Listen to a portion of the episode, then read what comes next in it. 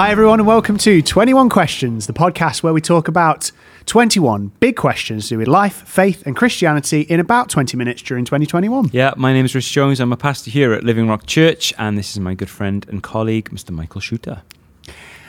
All of the episodes that we've done on 21 Questions are on our YouTube channel, Living Rock Church, or you can head over to all major podcasting platforms to find them on there. All the links you'd ever need, though, will be in the description below. And welcome to episode number 18 Do Christians Care About Social Justice? It's a, an interesting question, something that we've kind of touched on in different areas um, and in different questions that we've already answered. But really, um, we want to explore the impact that Christianity has had on Western society in the past two millennia since Jesus was walking on the earth.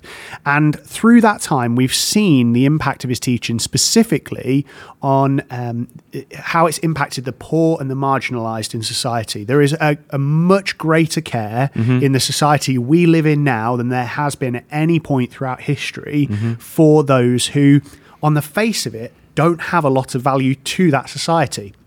And that's a big, big change. Um, that wasn't the cultural norm at the time when the Roman Empire was in power, that it was built on the back of those who seemingly had little value. Um, and then kind of a few people rose to the top.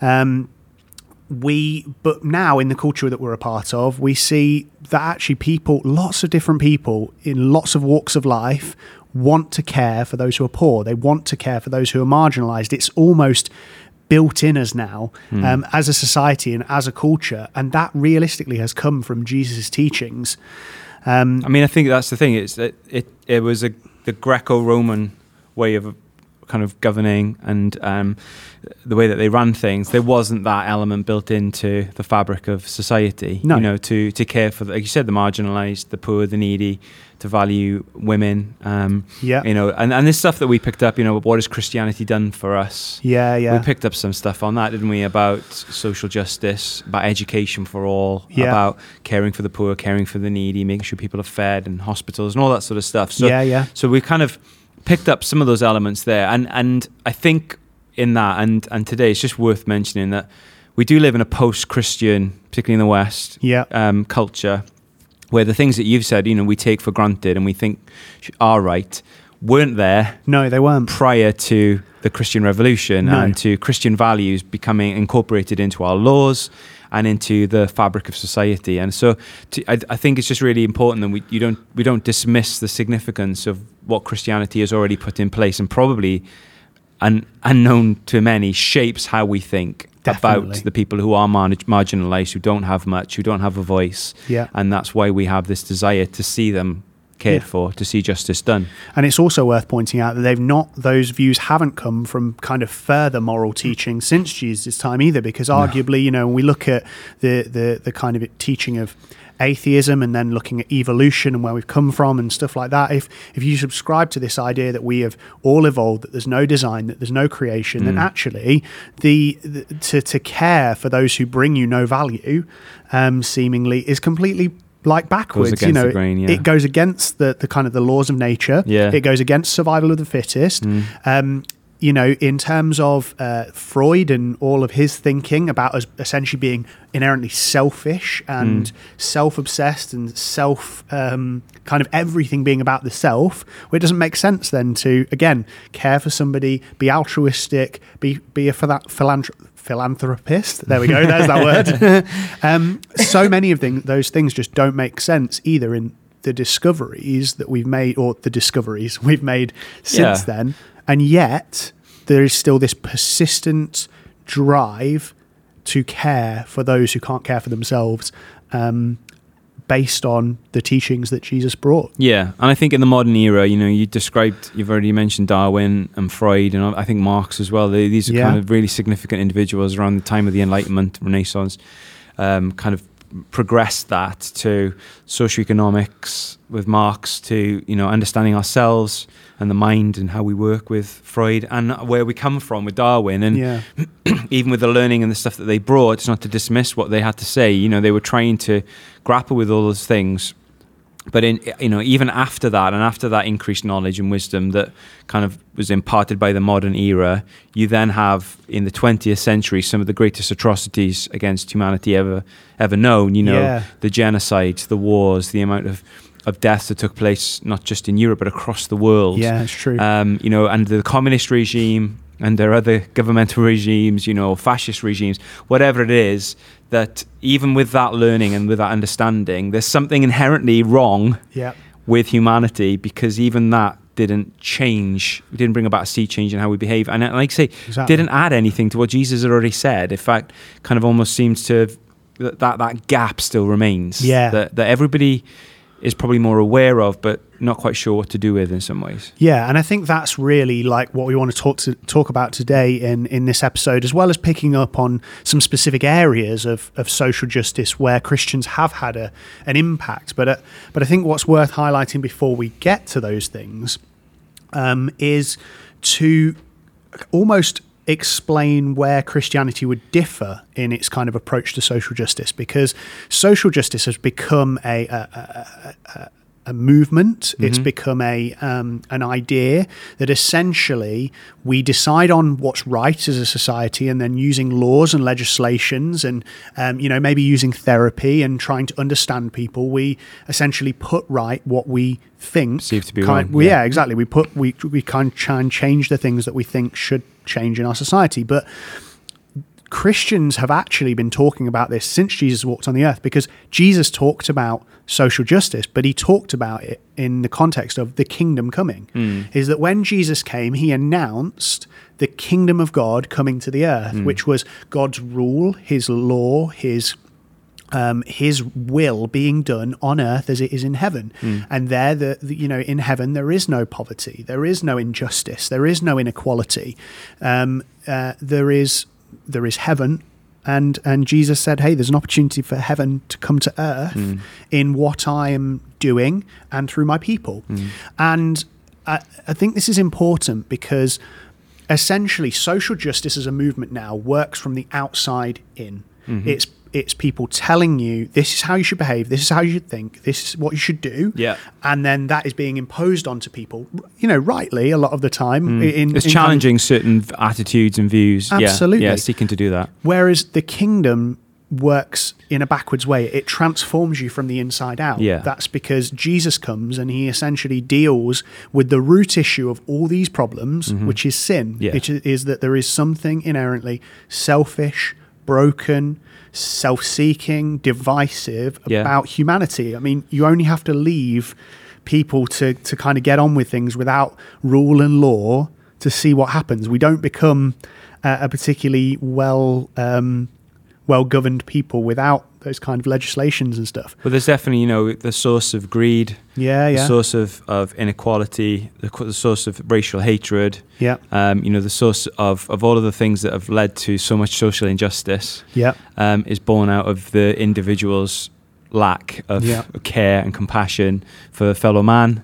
And, or, a, or a fear of a God who might bring judgment and justice into the world. And I think, the, like you said, it's um, as well. Somebody once said the heart of the problem is a problem of the heart. Yeah. And so what they're saying is you can do all the stuff externally that you like, and it's not to dismiss that. No. Because I think that's that's fine. But if you don't address the heart issue, you know, even even just at the moment looking at the taking of the knee before football matches to try Mm. and deal with racism, yeah, I totally get why they're doing it It's to try and get a education and, and, and An change awareness. people's mind and Yeah. awareness. But actually, if somebody at their heart is racist, it's got there's something's got to change inherently in that person Yeah. before their behaviour changes. You can't sort of change their behaviour to hope to fundamentally change what's going on at the, in their innermost being, if you like. you know? exactly. And whereas what Jesus is saying is, I've come to bring a kingdom to bear that will change you on the inside, that will cause a resultant change on the outside. Exactly. And that's the difference, isn't it? Yeah. And I think and really and I totally understand why the society we live in is is striving for these things from 100%. an outward perspective Mhm. because all those things are right. I think there is something in us that says, yeah, we, we want to see, you know, and uh, we don't want to see people Want to make a stand as well. Yeah, Yeah. exactly. We want to make a stand. We don't want to see injustice. We don't want to see hatred, um, because we are made in the image of God, and I, and I do think there is there is a part of us that wants those things that that that God wants, but we are incapable of doing them ourselves. We're incapable of even wanting them in their purest form because because humanity at its core needs saving, and that's why we need Jesus so much to change us on the inside, so that then the outside can be Yeah, affected. yeah. And uh, I- I think that's where social justice and the kingdom kind of are, are different mm-hmm. because the challenge with social justice is who decides what's right mm-hmm. and wrong. Mm-hmm. Um, you know, do we as society do we decide? But it, it's very difficult because even now we see all this divisiveness because actually a lot of it is people disagreeing on what is right and what is wrong um, in that sense and it doesn't deal with the root cause Yeah. of the injustice of the greed of the, the you know the things you've alluded to Yeah. which is which is sin. Um, I, I found uh, for me the helpful phrase I heard on this was um, the culture that we're a part of now is seeking the kingdom but without the king. It's it, it- the that um, Jesus has kind of been dethroned from that. Um, his part in the kingdom coming, which is he's supposed to be the king. Yeah. He's the one who dictates those things. He's the one who sets out this is how you live. This is what happens. And actually, I'm going to empower you to do that. And I'm going to make this not something that comes from the outside in, but I'm going to write my law on your heart. You're going to desire for for to live in a society like this and desire um, you know seeing that happen around you but we're just wanting the fruit you know we're just wanting the kingdom part um, but without having to bow the knee to a king who deserves to be bowed the knee to um, yeah, and there's there's two biblical references to the kingdom of God that's worth mentioning. You know that the the, the foundations of God's throne, uh, right, right, uh, justice and righteousness, Yeah. are the foundations of God's throne. So those things really matter to God. yeah Things being right, right relationships with one another, right relationships with Him, and justice. That things are are, are right, and that what's wrong is is dealt with Mm. and judged appropriately. Mm. And then the other verses in Romans 14 says that the kingdom of God is righteousness, peace, and joy in, in the Holy Spirit. That there's something about how God changes us that brings that righteousness, right Yeah. relationships with one another. Because if that if our relationships with one another is is good and right, then all of this stuff I won't enslave you no if I view you in the right way. I won't Yeah. extort you. You know, I, I, I won't kind of steal from you. Yeah. Um, I won't want you to be poor while I'm rich. yeah You know, all of the things that kind of we're talking about here are dealt with if right relationships are restored. And what Jesus is saying is that can only happen when when we're changed on the inside, you know, Yeah. and that, that that's when there becomes peace, That's and that's it. when society finds a place of joy. You know, that, yeah yeah that there's a, a willingness to do that. And I think one of the things they're saying then that Christians have sought to, um, although there is that fundamental internal change, Yeah. Christians have still been at the, the forefront of, of wanting to bring uh, initiatives into the world to, to bring about transformation, Yes. they? using legislation, using yeah yeah yeah um, you know changes in laws and things like that to, to bring about a difference. And I think probably worth starting with slavery actually, which I know we, we touched on in Yeah. one of our previous ones. We but- have touched on it previously, and and um, I think it's a contentious issue when Christians talk about it because people straight away go to, well, hey, like if you look in the Bible, there's plenty of stuff about slavery, and actually, you know, um, the Jewish nation keeping slaves and how to do that, and we we do have to look at Scripture through a historical lens and understand. Um, if we're going to interpret scripture properly, we have to understand the culture in which it was written yeah, in, yeah, the everything. context in which it was written in, and that makes a huge difference. And when I think for mod, particularly with everything that's gone on in the past couple of years around um, the Black Lives Matter movement and um, you know highlighting again of what that society, that part of society have had to deal with and overcome. I think what is ingrained in our minds when we think of slavery is the transatlantic slave trade from Yeah. a couple hundred years ago. Um, that is our kind of main scope of reference for slavery. yeah, it defines our view on slavery, It- and, it and then modern slavery now as well, like kind of exploiting people exactly. diff- in different ways. but actually, slavery is as old as time to a Mhm. certain extent. You know that that there have been slaves kept by people in lots of different ways in lots of different cultures throughout all of history, Mhm. and so it's important to understand the culture and, uh, of slavery at the time when the scripture was written, and the the the Bible in no way advocates for Imposed slavery, slavery. imposed Mm. slavery, and the contexts of you know uh, of the transatlantic slave trade and how people in that were treated. It was Mm. absolutely abhorrent to God as well as to to people. But more, it's talking about indentured servitude Mm. this idea that actually you know, it's it's really easy to think, well, that's wrong. We shouldn't have that. But in the society we live in, we have infrastructure, we have Yeah. benefits, Yeah. we have all these different things th- that weren't there at the time, and so all somebody had when you really boiled it down was their ability to work. Yeah. and their hands, their feet, and the time. Yeah. exactly and if you if you didn't have uh, if you fell on hard times something went wrong you know uh, your crops failed then actually the safest thing for you to do was often to put yourself into slavery Mm-hmm. um, to become a servant in somebody's house that would mean that would mean you would have clothes on your back food on your table Mm. you would have a roof over your head and actually the rest- the kind of restrictions that um, that God puts on his people to to, to kind of have slaves is quite specific. You know, there was a time limit for which people could keep them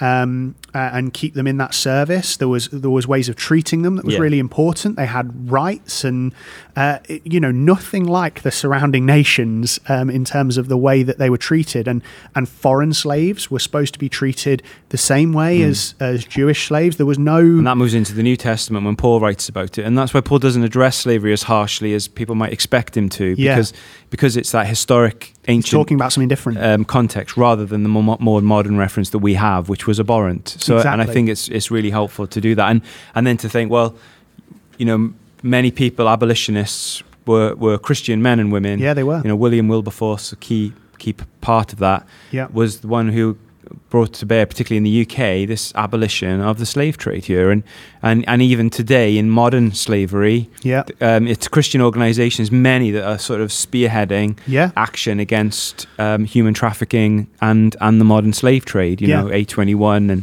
um, hope for justice. Hope for Justice, Yeah. Stop the Traffic. So you, you know that that's really important to say. Yeah, those kind of organizations are right at the heart because they're working off the Christian message, which is really clear in the New Testament that in Christ there is now neither uh, Jew nor Greek, slave nor free, Mm. male nor female. There is an, there is an equality before God for all people. Yeah. um, and that's essentially the, the the driving force behind that at the I time. think one the one of the other then really significant and very important issues around social justice is racism. yeah, yeah, yeah. And I think in uh, even in modern times, uh, Christians have been viewed. And if you, I mean, this isn't to tar everybody with the same brush, but if you take somewhere like um, um, you know in the United States, Mhm. in the Bible Belt countries, Yeah. the southern states, where um, Ku Ku Klux Klan and there's this kind of obvious anti, um, particularly African American yeah, um, sentiment there. Um, people will say, "Well, isn't that, that? There you go. That's Christians being racist." And Yeah. again, it's it's sort of not a twisting of scripture. it is. It's people. Uh, th those those people, if that's how they're behaving, is not in line with what the Bible says. It's not it with in line with what Jesus taught. You know, and exactly. there was a different kind of racism, I suppose, that you see in the Bible, which was for a Jewish person, they were in, yeah, and anybody other than outside of of Jew, you know, being a Jew was out. yeah, yeah. So the Gentiles were everybody. basically, wasn't a Jew. Yeah, yeah. Jewish people and they that wouldn't a- eat with Gentiles. They wouldn't go near them. They Yeah. would become unclean if they touched them. There was there was a complete. You know, it was Form of racism in some ways. Yeah, absolutely. And God comes to correct that in Christ. You know. He- Yeah, and initially it was to show that there was a way to come to God and to have a relationship with God that again got twisted and mm-hmm. became too isolated. Yeah, exactly. And then God dr- addresses that. Says no, like you've already referred to. There's no, there's no Jew or Gentile. There's Yeah, no yeah. slave or free. We're all one in Christ, male and female. And so, and and I think again, if you look at men and women who've spoken out against racism, I mean, Ma- Martin Luther King Jr. as, as a voice of reason, Nelson Mandela yeah, yeah. you know these these individuals who stood up again in the face of horrendous mistreatment by people because of the color of their skin Yeah. and yet have dealt with that and faced that with a huge amount of of humility um, Yeah. a huge amount of patience and self-control Yeah. and have brought to bear huge changes um, you know Martin Luther King paid for it with his own life Yeah, Nelson. Mandela paid for it with his own freedom you know in the, the time he spent in prison but these were Christian individuals who were willing to stand in the face of racism and deal with it Yeah. in a in a a Christ-like way, I suppose. Yeah, and we need to be those who stand up for it as well, even if we don't experience it. You know, what um, a, an incredible um, uh, evangelist, Billy Graham, which Mm. a lot of people will have heard of. Um, you know, in the fifties, he was he was quite a, a loud voice in terms of what he was doing for being very clear that he wasn't going to settle for any segregation. You know, Right. bearing in mind he's preached the gospel across the world to two hundred and ten million people. Been busy. he, he was busy. And, um, you know, in uh, 1952, he went to a um, a, a crusade um, uh, to to preach the gospel in Mississippi, and there was he arrived and there were ropes segregating the Okay. white and black people at the time, and and he went down and he um, pulled down the ropes. He wouldn't allow them to be put back up, and made made this statement of you know there there is no division. Christ Yeah. is for all, Mm. um, and uh, refused to ever. Um, kind of be involved in that kind of Any form of segregation, segregation, yeah, um, because the gospel's for everyone Mm. and you know he was a close friend of Martin Luther King Jr. and um, it's it is a responsibility on Christians as well who don't experience racism, but to care for our brothers and sisters and to Mm. stand up against um, racism in those forms. Speak out when we see it. Absolutely, Yeah. absolutely. And then and then maybe just pick up some stuff on poverty because again I think you know we talked about money in the last uh, episode actually, Yeah. but that again you know it, it uh, when it comes to dealing with poverty, helping people out of poverty. Um, again, that's that's God's heart. We believe as Christians that's it, that's a, a kingdom being Yeah. kind of known in a situation where somebody's brought out of that. And again, Christianity's been a huge player in that Yeah. across the world and certainly here in the UK at the moment. Yeah, definitely. Um, I mean, when it comes to poverty, I think it's it's important. Like Paul, Paul was really clear. You know, I I know what it is to have much, and I know what it is to have little. Mm. You know, he was content in every circumstance, but he also trusted that God would provide everything he needed. hmm That he would that he would have clothes, it would have shelter, that he would have food, and even when he experienced those things, he didn't blame God, Mm. but he expected more than that. You know, he expected not to be in those situations, but knew the grace of God in them. Mm. And I think for for Christians, you know, when we look at those situations, it's not enough, and it hasn't been enough for us to look at those things and go. I'm I'm going to leave people like that Mm. to kind of God will look after them. Actually, Yeah. we realize that Jesus said to us, you know, if you give give somebody a cup of water, if you Mm. care for them, if you clothe them naked, you're doing that for me. That's where the food banks come from. Yeah, you know, and that's been a real driver for that. Uh, Yeah. Things around Christians Against Poverty or CAP, which, you know, Martin Lewis as a yeah, yeah. finance advisor on, on, you know, on the radio and TV has been very vocal about how great these particular organizations are. You know, the Salvation Army pioneered that, led the way in that. Um, and you see that now with like um, with organizations across the world these huge charitable organizations involved in healthcare food um, distribution Yeah. caring for you know third world nations and stuff like so much of that is christian led i mean even just the catholic church Hmm. um, it re- it's reported to give away 150 billion um, dollars a year to um, healthcare and education Right, wow. you know they're a huge donor Mm. um, to charitable uh, organizations across the world and, Yeah. and transforming society. Mm. And actually, we see that time and time again that um, when it comes to poverty, when it comes to social justice, you will always see Christians at the forefront of that because it's our mission. That's Yeah. why we believe we're on this earth. And yeah, um, I hope today, as we've explored some of these kind of specifics around social justice and how Christianity is impacting the world around us, that they've been helpful and um, inspired you to think about how you can be involved in changing the world as well. So, Yeah, and, and just to say again, you know, the the first change that has to take place is in the individual, and I believe every person Mm. first and foremost needs to find their peace with God, yeah, and that when that happens, then once we're changed, we can become makers of change, bringers of change. Once we found peace, we can become the peacemakers, and absolutely. and all of that. And that sentiment still really matters. And just going back to that, that if you've watched this and you want to find out more about how you can do that and have a faith and put your faith and trust in, in, in God, have a relationship with Him through faith in Jesus, then we'd love to hear from you and, Yeah, and chat would. with you and let you know how we can help you with that as well. Thanks very much for watching. See you next time.